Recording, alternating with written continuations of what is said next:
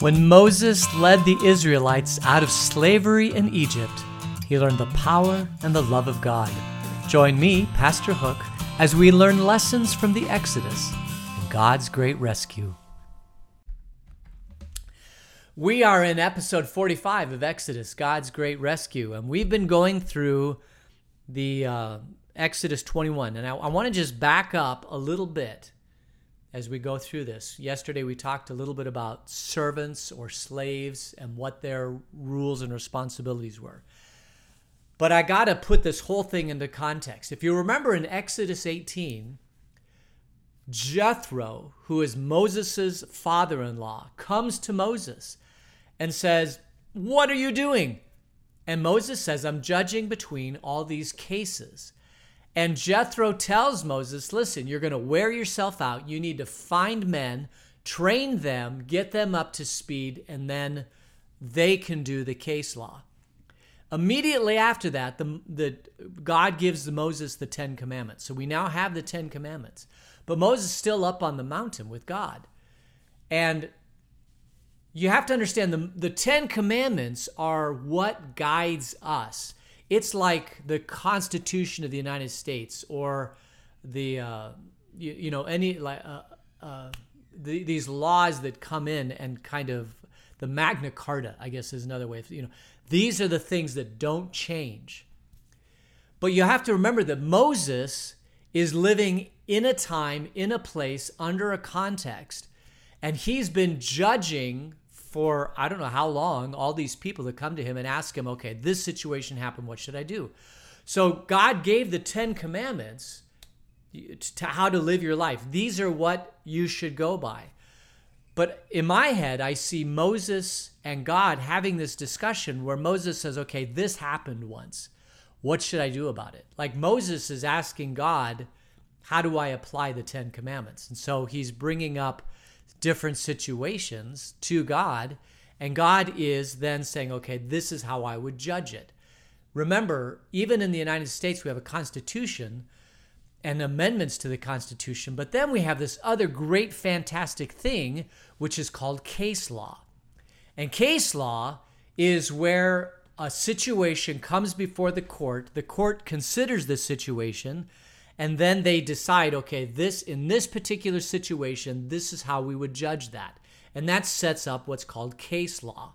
And the more the more judgments happen and add to your case law the better your judicial system is because instead of having to start from scratch you're able to go back to other case laws and see how your particular case applies to case law. And then it helps you in judging. So instead of taking a week for Moses to judge this, Moses could say, Oh, no, that's exactly how we did it before, and this is what the outcome was. And so this is how I'm going to judge this thing. It helps building up case law, helps in determining how to move forward on particular law.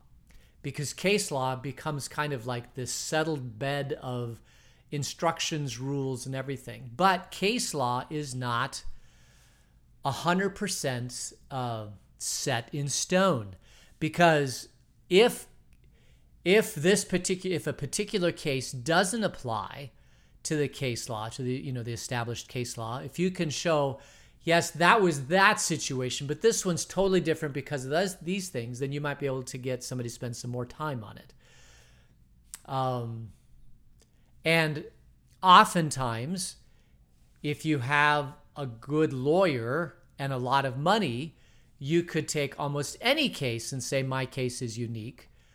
Uh, and this is why my case should be ruled differently than perhaps every other case, which is why I have found in my life, uh, I used to deal in lawsuits years ago. Uh, I was a owner of an engineering company. We were sued a few times and then we sold that company to a larger company. There's a couple lawsuits under that. And what I found out is that there's case law, there's right and wrong, and then there are those companies that have the resources to put all the money that they can behind lawyers to make sure that they win a case. Because truly, I know it doesn't sound fair, But the way law is practiced today, the person with the most money typically has the upper hand. They don't always win, they just have the upper hand. Uh, so um, that is kind of how law is done today, but it's all on a bedrock of case law. So I almost get this impression that as Moses has received the Ten Commandments, now he's having a conversation with God, saying, Listen, over the last five, ten years or whatever, these are some of the cases that have come before me. How would you have judged them? Or maybe Moses says, This is how I judged them. And God says, Yeah, that was right. Or no, maybe you should have changed that or whatever. So Moses is having this conversation with God to produce case law. Now, the thing about case law is it does not, it's more contextual. Case law is, um, case law needs to be modified as changes and conditions in the field actually change. So, for example, there's case law in here about ownership of property and slaves and things like that. Well, or servants. If if that system goes away, then the whole case law that deals with servants may not apply anymore. But let's say that that the old system of doing servants goes away, but there's a new system of servants that's that's in place. Like for example, American slavery in the United States. Um, you cannot, nobody, you cannot take case law from 3,000 years ago between Moses in a tribe where servants and slaves were bought and sold to pay off debt, or maybe somebody wasn't able to take care of themselves and it was different, as opposed to going into Africa, bringing slaves into the United States, and then having them on your plantation as aggressive, horrible uh, slave labor that, that should never have happened. You can't use the Bible's case law from Exodus 21 to apply to that. It's totally different context. So and I, I the way I read Exodus 21 to you know and following with these case law is that it was very contextual at the time of Moses in that society at that time.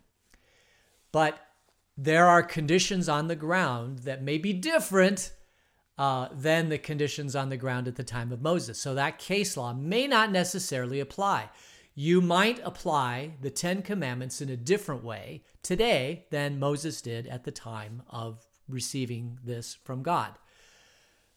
And I think that was one of the mistakes of the Pharisees because a thousand or fifteen hundred years after Moses or two thousand, however many it is, you know, now Jesus is living in Jerusalem, you know, ministering in the in the Near East there.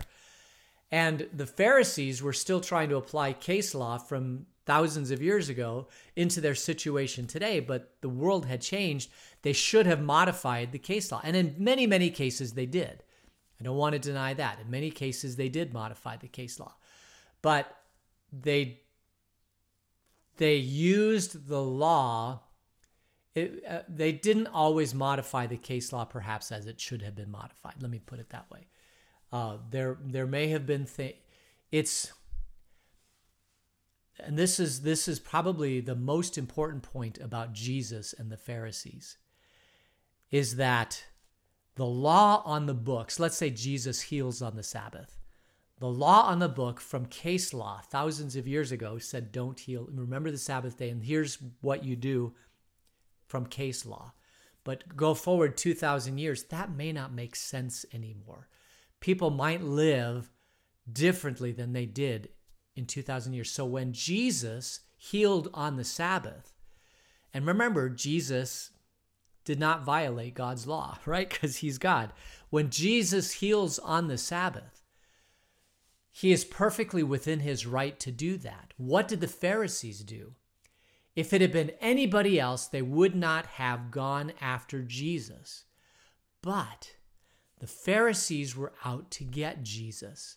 So they were going to look at every single thing that he did, and they were going back into thousands of years of history of case law and trying to find something that they could pin against him, not because they believed he did anything wrong, because healing on the Sabbath isn't, I mean, it was a miracle, it was a great thing.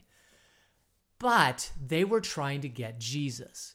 So they were going back into case law to create a political situation where they could go after Jesus. That's why they brought up the case laws that they did to go after Jesus. It had nothing to do with the case law itself, it had everything to do with trying to find anything in their case law that they could go after Jesus with. That they were not they were not using the law impartially to go after Jesus. No, they were using the law any way that they could to go after Jesus because they didn't like Jesus. And that's the thing you have to understand even today. I see in our public forums, in our political realm, mostly in our political realm, uh, people using case law to go after their opponents, not because their opponents are breaking the law, but because they don't like their opponents. And they're, so they're trying to do anything they can to go after their opponents. And that, my friends, when you elevate any case to go from uh, impartial judicial application of justice to I'm going to get my opponent, now it's in the political realm. And that is why we have given the President of the United States the ability to pardon. Because a lot of the times in political parties, and the founding fathers knew this. Remember, the, the, the ability to pardon is a founding father thing. They knew that anybody could twist and turn logic and law to go after their political opponents. And so that is why they allow the whole idea of presidential pardons, governor pardons, uh, because somebody at, at its ultimate, at its ultimate, uh, the final decision at some point does become somewhat of a political decision more than it does become a judicial decision because the judicial system may not understand the whole politics of everything. Another example of this is the whole idea of what to do in the middle of a pandemic. You have the scientific community among themselves saying, we think this is the best course forward, but that's in a scientific viewpoint, and it does not necessarily represent the whole idea of human capital and the stress and strain of things because of the things that the scientific and the medical community are promoting. And so somebody at the at the top and we pray that the people at the top are wise uh, that they really really think about these things they listen to all the different experts in all the different fields and then they ultimately make the decision that they think needs to make that needs to be made and if it's the wrong decision, then that person could be booted out and another person could be could come in to make perhaps a better decision. That ultimately is the way it works in the United States. And it's a great, great, great way because even with all the experts, nobody has 100% knowledge of everything. And science and medicine and all these things that we think are really fixed don't necessarily take into account the human side of things all the time. So there has to, ultimately the decision has to be at some level a political decision. Sounds kind of crazy, but that's the way our system is set up. And I honestly think it's a pretty good system. So that is all being said because now as we go through Exodus 21, we're going to see a lot of uh, what I would call case law. And you have to understand that this was contextual. It does not necessarily apply today. The underlying root applies today. The underlying root is the Ten Commandments. I believe the Ten Commandments never change. I think you should always follow the Ten Commandments. The application of the Ten Commandments in everyday modern society living, that application might change a little bit. I mean, and how it was so, another principle would be how did they live their life back then? What were the things they struggled with? How did they apply the 10 commandments back then? So what are the what are the roots of applying the 10 commandments to theirs situation and maybe the 10 commandments and their application, the roots of how they applied it would somewhat apply today in our situation. So that's how you have to understand Exodus 21. You can't just say these laws are fixed because in my view, as I look at this, God is having a discussion with Moses. They're going through case law and they're confirming the things that Moses has already decided. That's what gets logged here in Exodus 21. So we left off yesterday in verse 6, uh, and this was talking about servants and masters and wives and things like that. We're going to continue that discussion. We're going to just start reading in verse 7 and see where it takes us. So, Exodus 21, verse 7 If a man sells his daughter as a servant, she is not to go free as male servants do. If she does not please the master who has selected her for himself, he must let her be redeemed. He has no right to sell her to foreigners because he has broken faith with her. So, this is interesting. If a man sells his daughter as a servant, uh, she doesn't get to go free as a male. Now you've got this master. So the this we obviously have a situation that doesn't exist today, which is you can actually sell your daughter into slavery into somebody else, uh, another master. That's pretty interesting. What is that all about? Um, that could be later on could be called the dowry, right? that a man would provide an income to purchase or to provide a dowry to a, a woman's father because he's taking away a, a, someone from the household. So let's say you're a man, you have a daughter, and she's working in the household, cleaning, farming, gardening, whatever. And a man comes and says, I want to marry your daughter. Well, the father looks around and he says, Well, if you do that, I no longer have the use of this daughter to help the household. So you have to compensate me for that. So that's the whole where the whole dowry system came in. So the man says, Okay, I'll give you two cows for your daughter. And the man says, hmm, My daughter, two cows. Okay, it's just, it seems like a fair amount. And so they make this trade. But back before that, the man sells his daughter as a servant uh, but she doesn't go free as a male servant. If this woman ends up not pleasing the master who she was sold to, it says he must let her be redeemed. In other words, he has to, he can't just keep her in the household um, as a slave. No. If this relationship doesn't work out, then he has to allow her to go to someone else to be a slave or a servant in someone else's household. And remember, in Greek, slave and servant, exact same word, doulos. It's and uh, same thing. I, am trying to think of what it is in Hebrew, but it's the same thing in Hebrew.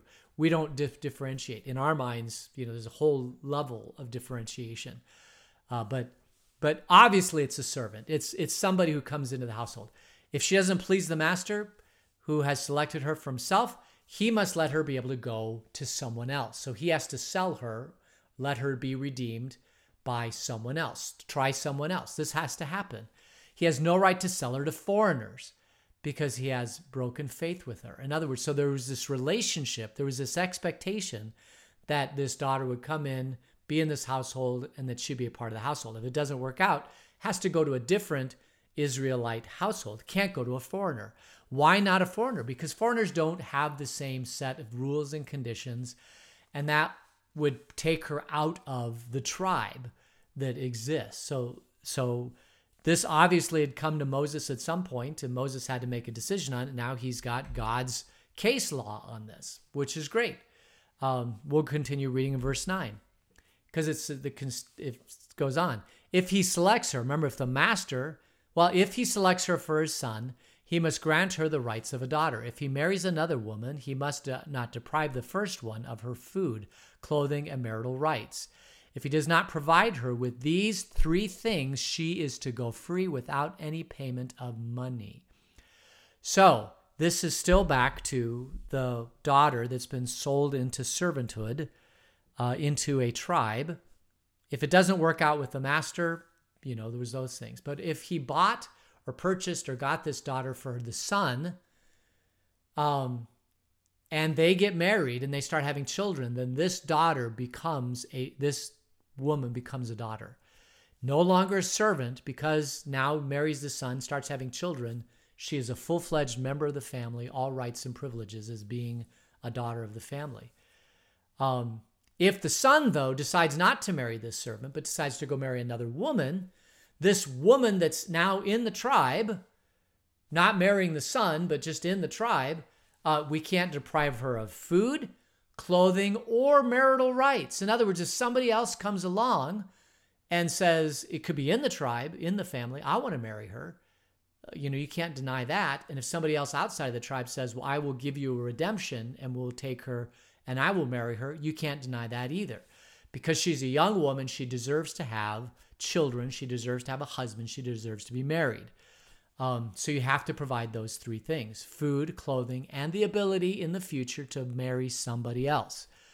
So when you took on a servant, to come into your household, either for yourself to marry or for your son to marry, and none of that works out, you have that servant in your household. You have to f- food, shelter, and at some point, you have to have the ability for that servant to go outside of your household into uh, into somebody else's household.